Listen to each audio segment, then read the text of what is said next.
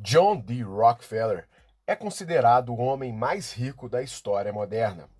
Estima-se que sua enorme fortuna superaria 600 bilhões de dólares em valores atualizados, cerca de quatro vezes a fortuna do homem mais rico de 2019, Jeff Bezos.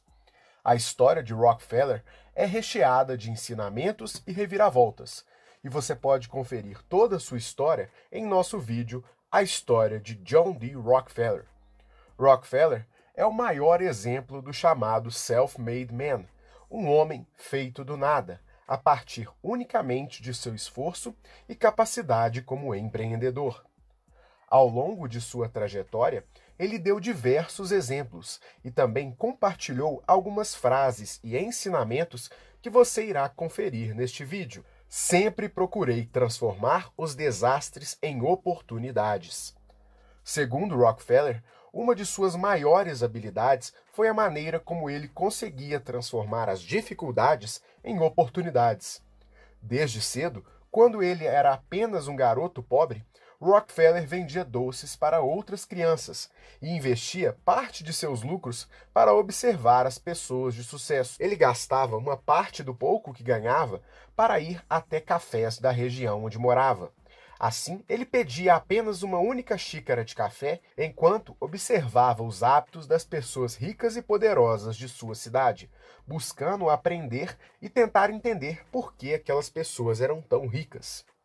Quando adulto, Rockefeller criou sua própria companhia de combustíveis e se tornou um dos maiores empresários dos Estados Unidos, trabalhando com o petróleo e seus derivados, principalmente o querosene, que era usado para iluminar os lares americanos. Seu combustível era transportado pelas ferrovias americanas durante a segunda metade do século XIX. As ferrovias eram particulares e os homens que as possuíam eram os homens mais ricos da América, homens como Cornelius Vanderbilt e Thomas Scott. O combustível de Rockefeller era uma demanda crescente nos Estados Unidos, principalmente durante a Guerra Civil Americana. A guerra, também conhecida como Guerra da Secessão, durou entre os anos de 1861 e 1865. A guerra irrompeu por discordâncias entre os estados do norte e do sul dos Estados Unidos.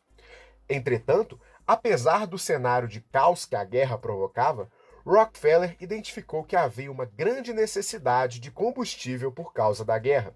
E assim, ele decidiu investir agressivamente neste mercado, que o tornaria também um dos homens mais ricos e prósperos do país.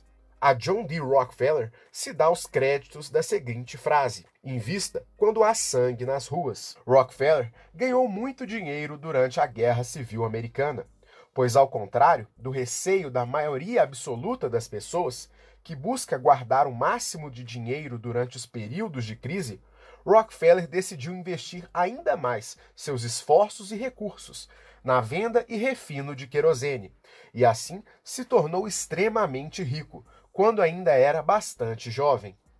O sucesso de Rockefeller foi construído principalmente por conta dos diversos acordos que ele celebrou com os donos de ferrovias. Rockefeller valorizava muito os acordos feitos entre empresários. Para ele, uma amizade criada nos negócios é melhor do que negócios criados na amizade.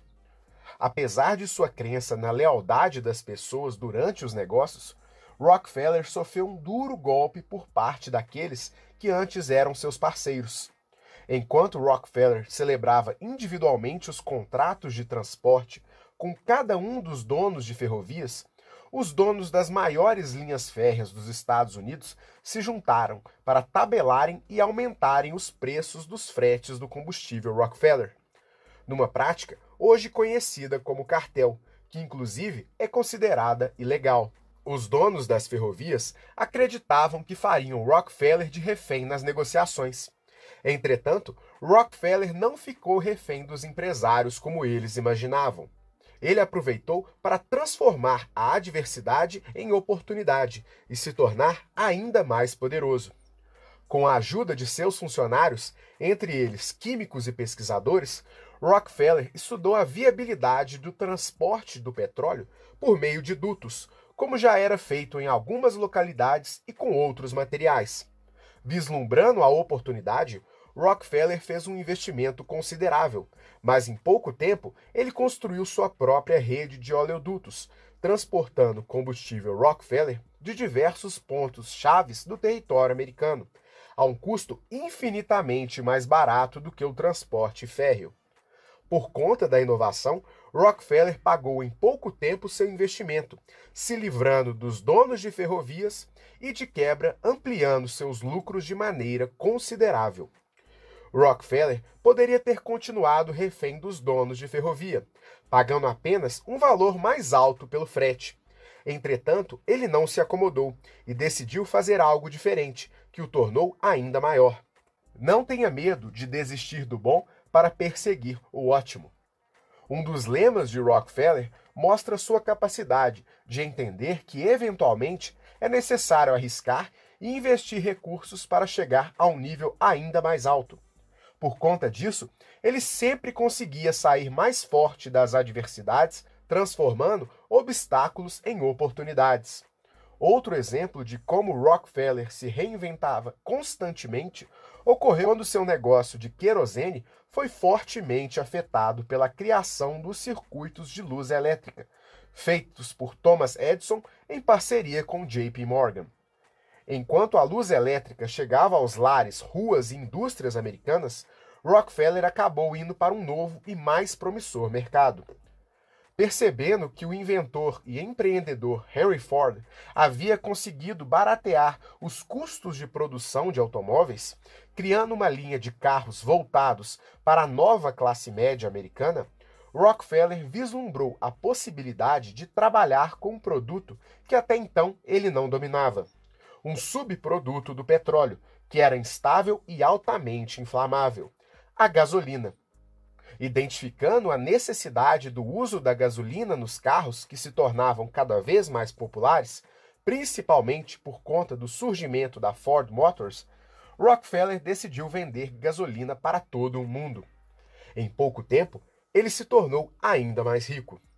Outro grande insight de Rockefeller foi perceber que as demais empresas de combustíveis não tinham um padrão para seus produtos e que, eventualmente, um cliente poderia comprar combustível do mesmo fornecedor por mais de uma vez e ter resultados expressivamente diferentes.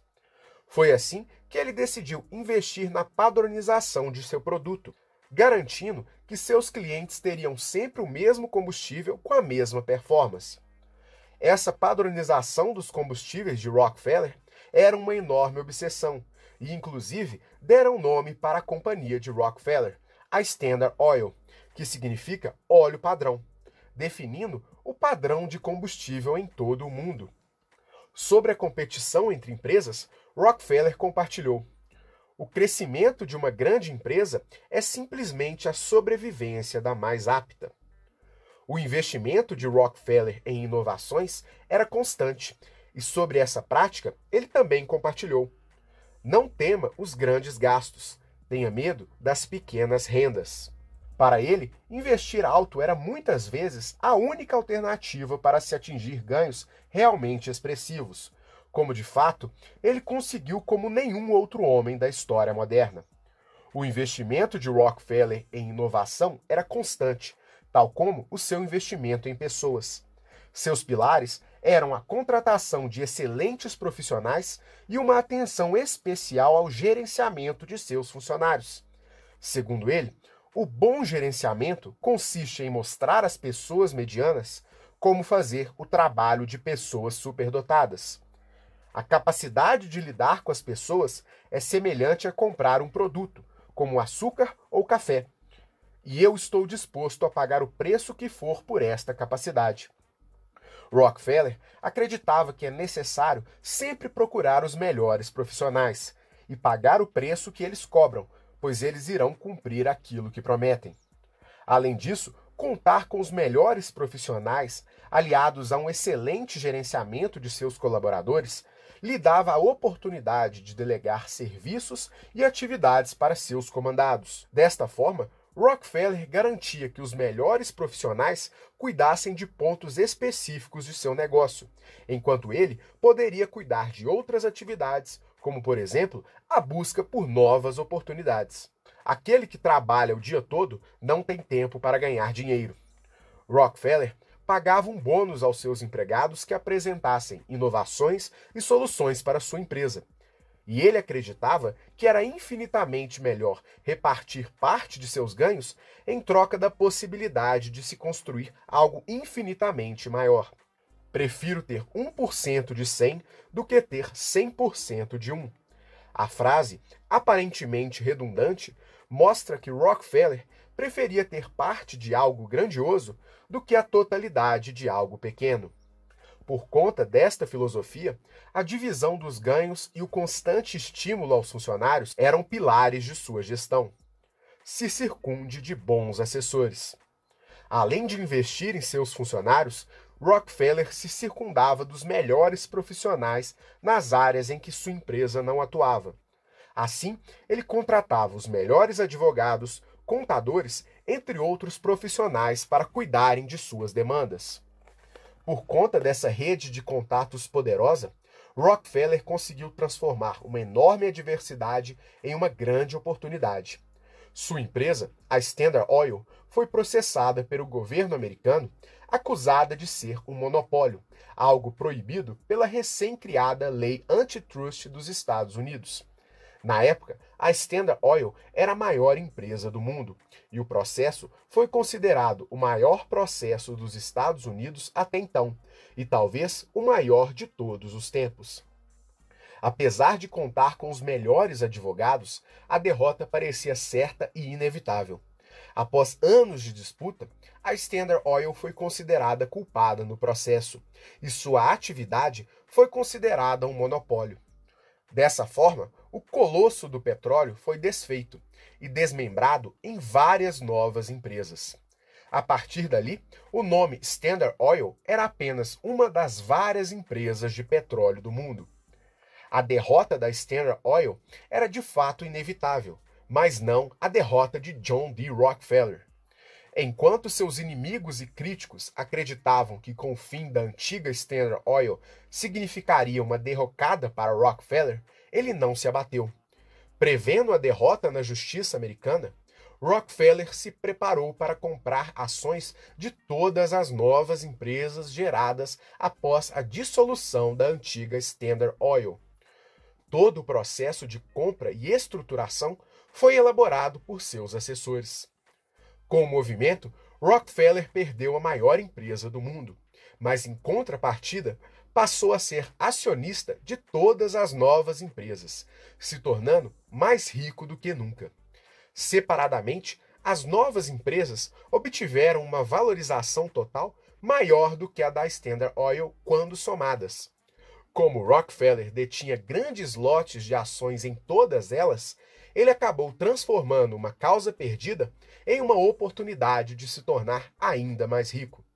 A visão de Rockefeller estava associada também à capacidade de manter sempre a mente fria, nunca colocando as emoções acima da razão. Não se deixe sucumbir pelas emoções. Ainda que seu ego tenha sido extremamente ferido pela dissolução da Standard Oil, ele conseguiu sair maior do que entrou no processo, mesmo perdendo a causa. Além disso, ele sempre teve uma postura proativa, buscando insistentemente um caminho para se tornar melhor. Não acredito que exista uma qualidade tão importante para o sucesso de qualquer pessoa quanto a perseverança. Ela supera quase tudo, até mesmo a natureza. Rockefeller mantinha uma postura cética e analítica da realidade. Há um caos popular de que enquanto Rockefeller estava conversando com o engraxate, enquanto engraxava seus sapatos, em determinado momento, o engraxate começou a falar sobre o mercado de ações, sem saber que o seu cliente era John D. Rockefeller. O homem dizia que o mercado de ações era promissor e que ele estava usando suas economias para investir na bolsa americana. Segundo a história, após a conversa com o engraxate, Rockefeller vendeu praticamente todas as ações que possuía. Pouco tempo depois, houve o crash da bolsa de 1929, considerada a maior crise do mercado de ações de todos os tempos. Há dúvidas sobre a veracidade da história. Entretanto, a moral do caos se aplica aos ensinamentos compartilhados por Rockefeller. Segundo ele, a euforia dos mercados deve ser vista com atenção. Se na história um homem de pouco conhecimento financeiro estava participando do mercado de ações, aquilo poderia significar que a euforia do mercado era de fato exagerada. Em 2008, houve a crise mundial, puxada principalmente pelo mercado imobiliário americano, por conta dos chamados subprimes. O mercado estava aquecido principalmente pois havia uma enorme euforia das pessoas com o mercado imobiliário americano, principalmente pela facilidade de aquisição de empréstimos e compra de títulos. Na época, quase todo tipo de título era vendido pelo mercado. E este mercado era fomentado principalmente pelas pessoas com pouca capacidade financeira, buscando apenas aumentar o seu próprio pequeno patrimônio. A história e o paralelo sintetizam o ensinamento de Rockefeller. Ele comprava quando o mercado estava em pânico e vendia enquanto o mercado estava em euforia. Enquanto as pessoas sorriam, ele vendia, e enquanto elas choravam, ele comprava ações e aumentava seu território. Os ensinamentos de Rockefeller nos dão uma noção sobre o mindset deste lendário empreendedor. Rockefeller, em um determinado momento de sua vida adulta, viajaria em um trem para atender a um compromisso profissional. Por conta de um imprevisto na ocasião, ele não pôde viajar no dia marcado. Infelizmente, o trem em que ele viajaria acabou se desprendendo dos trilhos da ferrovia e caiu de uma enorme altura enquanto cruzava uma ponte. Todos os ocupantes do trem morreram naquele dia. O evento foi extremamente marcante na vida de Rockefeller, que era um homem extremamente religioso. Apesar de lamentar profundamente o ocorrido, John interpretou que aquele desastre era uma espécie de aviso divino e que Deus havia poupado sua vida, pois ele de fato era alguém especial. Sobre sua trajetória, ele compartilhou: Ninguém pode saber o que a vida lhe reserva, mas você deve sempre saber que nasceu para algo maior.